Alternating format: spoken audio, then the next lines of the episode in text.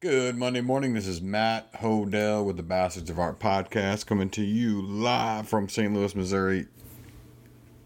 I need a new catchy intro. It's February the 17th. Uh, hope you guys got your Valentine's in order. I mean, it's a day late and dollar short now, so it doesn't really matter, does it? Uh, you know, the thing about Valentine's Day is like, you know, it's going to happen. You know, there's like kind of a generic kind of thing you got to do. And as artists, we try to figure out something cool and creative to um, do something different or special. Um, and uh, I don't. you know, I here's what I do. I got like two weeks countdown, and I think like, man, I gotta, I gotta come up with something cool.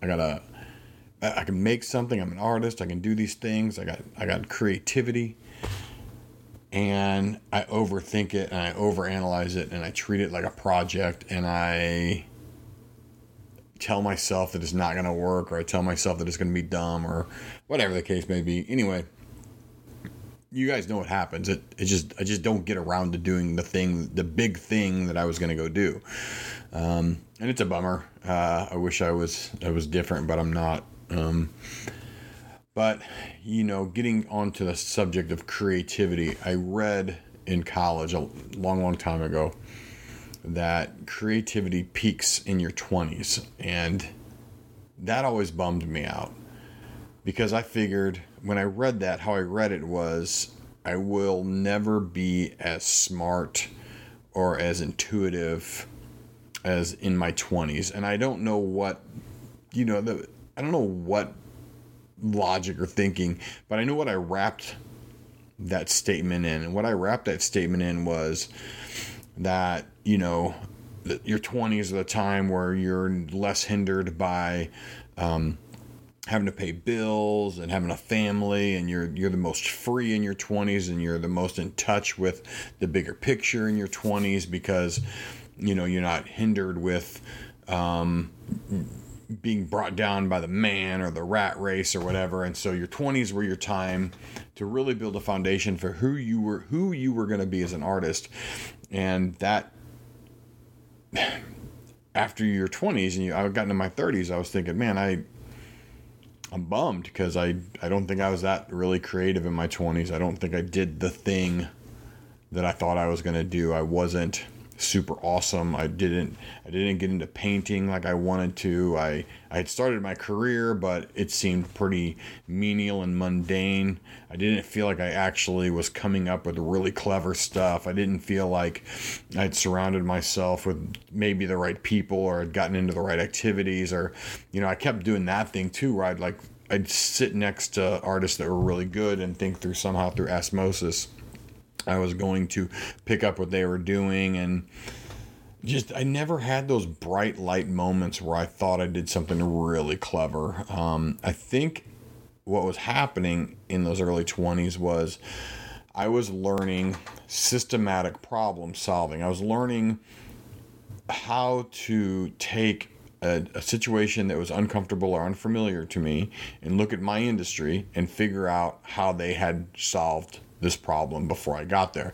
In the beginning with my work, you know, it was a lot of like traditional style tattooing. So, um, how if someone brings me a Lakers logo and I don't want it to look so generic, how do I put that through the grind? How do I make it look like a traditional tattoo? What do I add to it? What color palette do I use? If someone brings me a portrait of their dog, how do I make it look like a traditional tattoo? If someone brings lettering, how do I convert that lettering into something that looks clean and clever? And I would have these problems that clients would bring to me, or they were actually customers more or less back then. They would bring me these, and I wouldn't know exactly what to do. And I would, I would say yes to all these projects, but then I had to really use references to figure out how people had systematically problem solved these before me. Um, and it never really, I didn't feel innovative. I didn't feel really smart. Um, it wasn't until I was getting ready to go into my 40s that I started to feel somewhat successful in my problem solving and my thinking. Um, a couple of big things happened. Um, I got rid of using a reference library. Um, I got rid of using a left. I should say I got rid of using a reference library as a crutch. Like I think I spent way too much time in my 20s and early 30s going through all these books I owned to find how to draw a dragon head or how to draw a dragon claw or how to draw peonies. And more or less, what I was doing was collaging a bunch of systematic problem solving together and somehow labeling it my own. I don't know. But it didn't I still didn't feel genuine until I got closer to my my later four, my my later 30s and into my 40s where I finally felt like I was being the genuine person that I was meant to be that I could comfortably take on a project and know exactly how I, maybe not exactly how, but I had the confidence at least to know how I was going to tackle that problem in a creative, intuitive, innovative process. Um, and what I've learned is over the years is that there's almost two types of artists.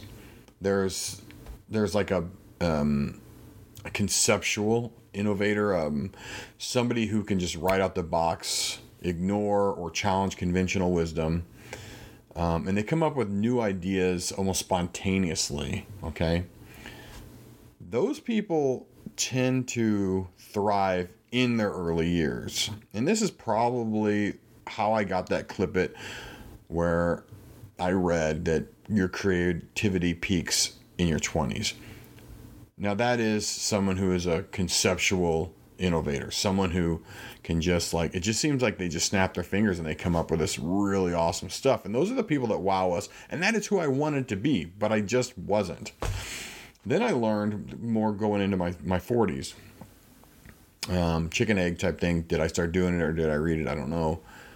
Um, but there are creators who are more experimental, and these type of creators, they take all these years of knowledge and experience, and they take and they study the accepted theories or systematic problem solving their entire career.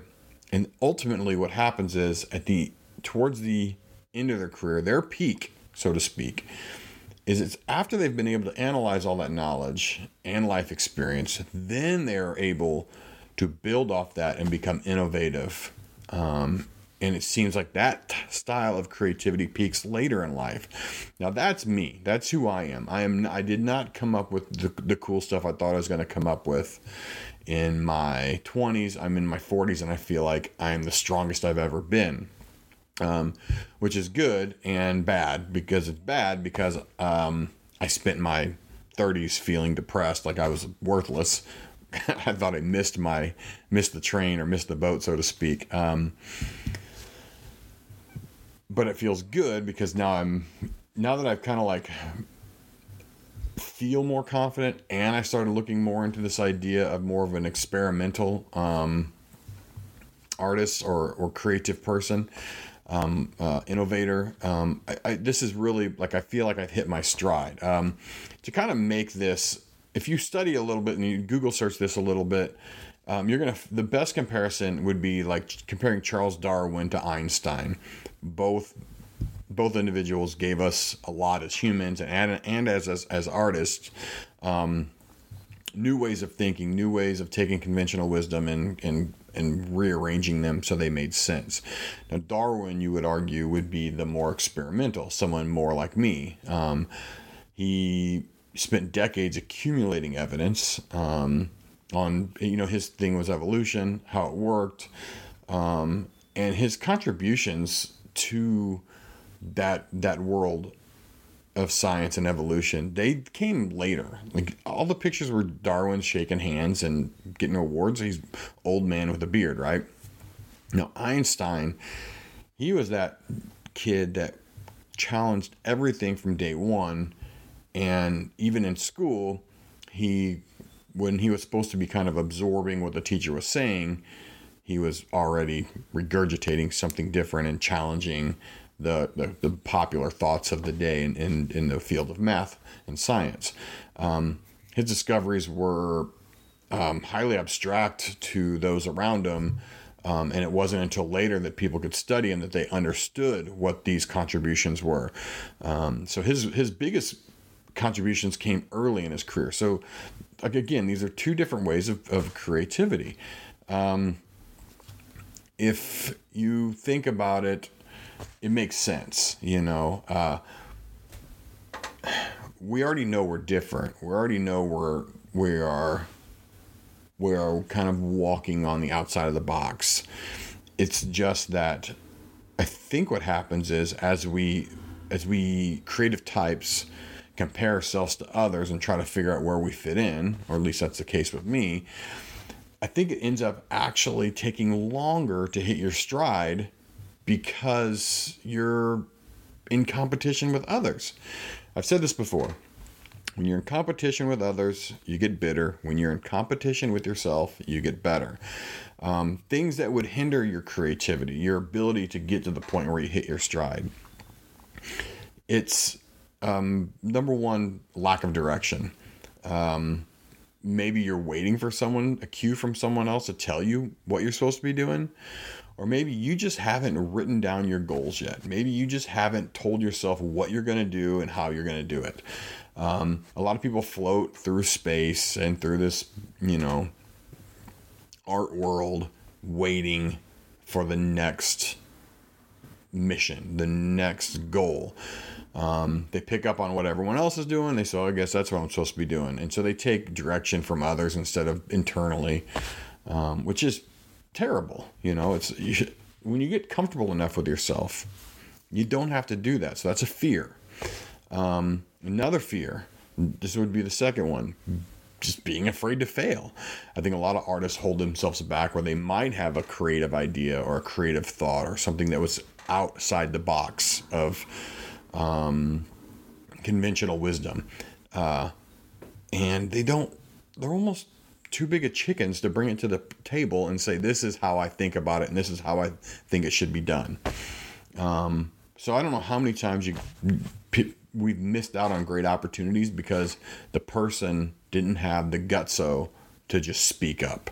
Um, along with being afraid to fail, is the second part, which would be afraid of rejection.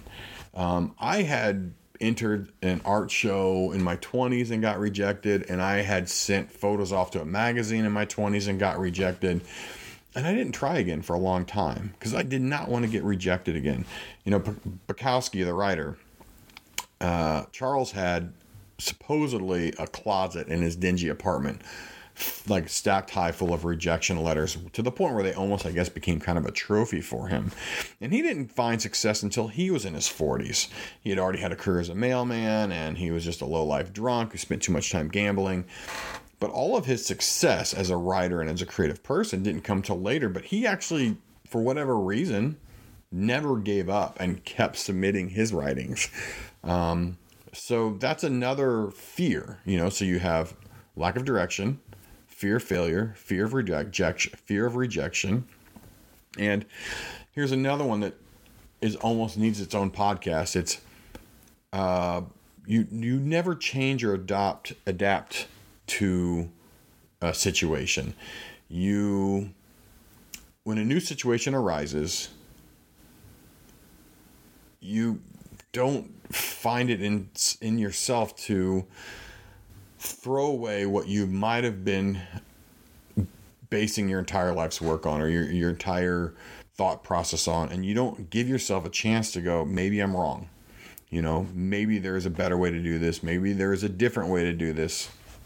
Um, and maybe maybe i should just take a minute and listen to what these people are saying or what or what the environment is saying or what this challenge is saying. Um, yeah man that's that's a bummer, you know, because you almost you almost make a cocoon around your dis- around your your failures, you know? Like you almost get comfortable not being successful. You know, you just you just assume that's who you are, and that sucks. Um, not being proactive. Um, proactivity is how we get our energy. Um, it's how we feel. It's, it's it's vital to to how do I say this? being proactive is where we get our lifeblood. Always being curious, always being um, in a learning state, um, always wanting more information. Trying things that are new is basically what it boils down to. If you don't think proactively, if you just say, like, I'm not moving on from pastels and trying a new medium until I've mastered pastels, well, you've just limited how far you're going to go.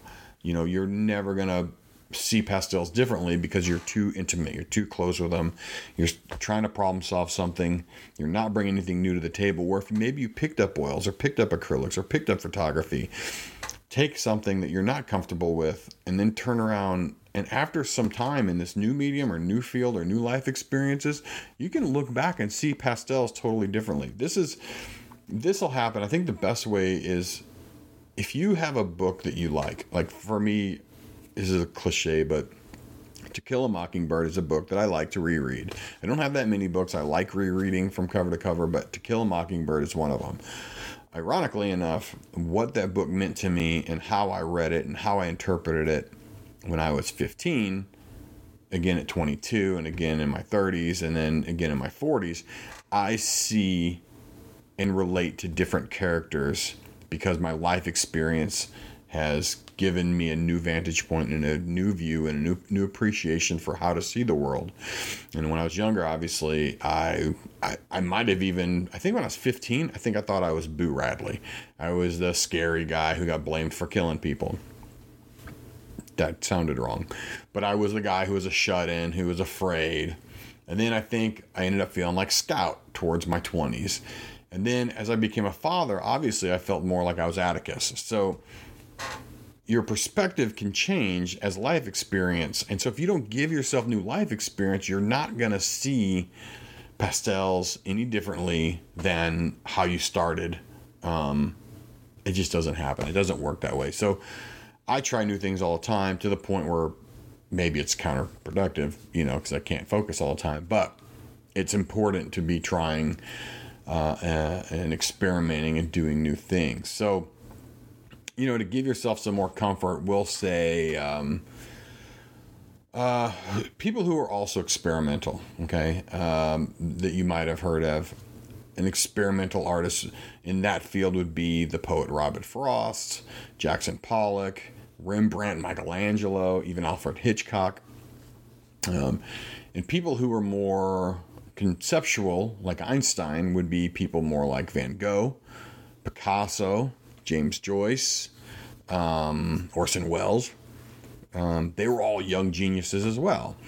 Um, so I think what I'm trying to get across here today is maybe I'm just talking to my younger self, or maybe I'm talking to you. I have no idea.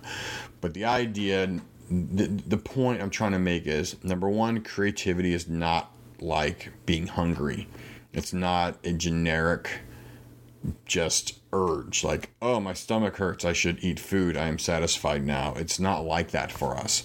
Creativity comes in kind of two different forms, more of an experimental form, which is based on what your knowledge of, of the world is and your life experiences, building on that, and then trying to add a dash of innovativeness towards towards the end. Or the conceptual innovator who probably isn't even listening to this podcast because they're so genius smart. They just know. It just seems like they have the answers, you know.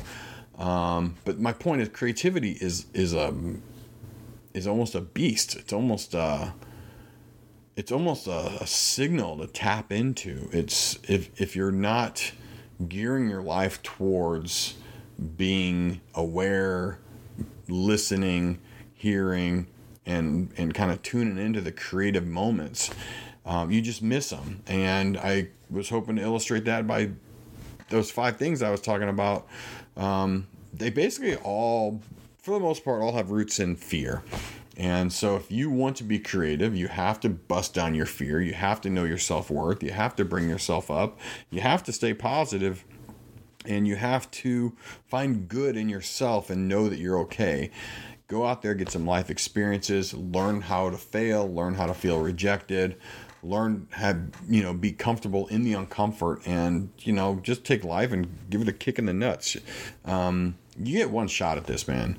And waiting around for someone to say you're good or waiting around for someone to say that you're accepted you're you're probably you're probably listening or wanting acceptance from the wrong person anyway. So the only person that truly matters is that voice in your head that feels genuinely satisfied when you are done creating something. Okay? So no more excuses, no more waiting, no more waiting for your aha moment. You're you're, you're probably not going to get it. Go out there, experiment, try to find things that jive with you and things that make you just feel like, man, that's that's fucking awesome. So anyway, again, this is Matt Hodel with the Bastards of Art podcast. Trying to release these every Monday. You can find me on SoundCloud, Stitcher, web address for the podcast is bastardsart.com. My uh, email is Matt Hodel, oh, not my email, my, my webpage is Matt Hodel, H O D E L, tattoo.com. Um, if you did listen to this on iTunes, do me a favor. Will you leave um, a comment? Uh, shout out to Pete out in uh, Belleville, Illinois. Um, he's been listening. He wrote in, told me that he's enjoying it. Lars out in Columbia, Missouri, he told me he's been enjoying it. So that's a shout out to you guys. Thank you so much. Um, and I I guess and I'll get to work. Um, so yeah, leave a comment on the on the a review or whatever on the iTunes. Appreciate it. Have a good day.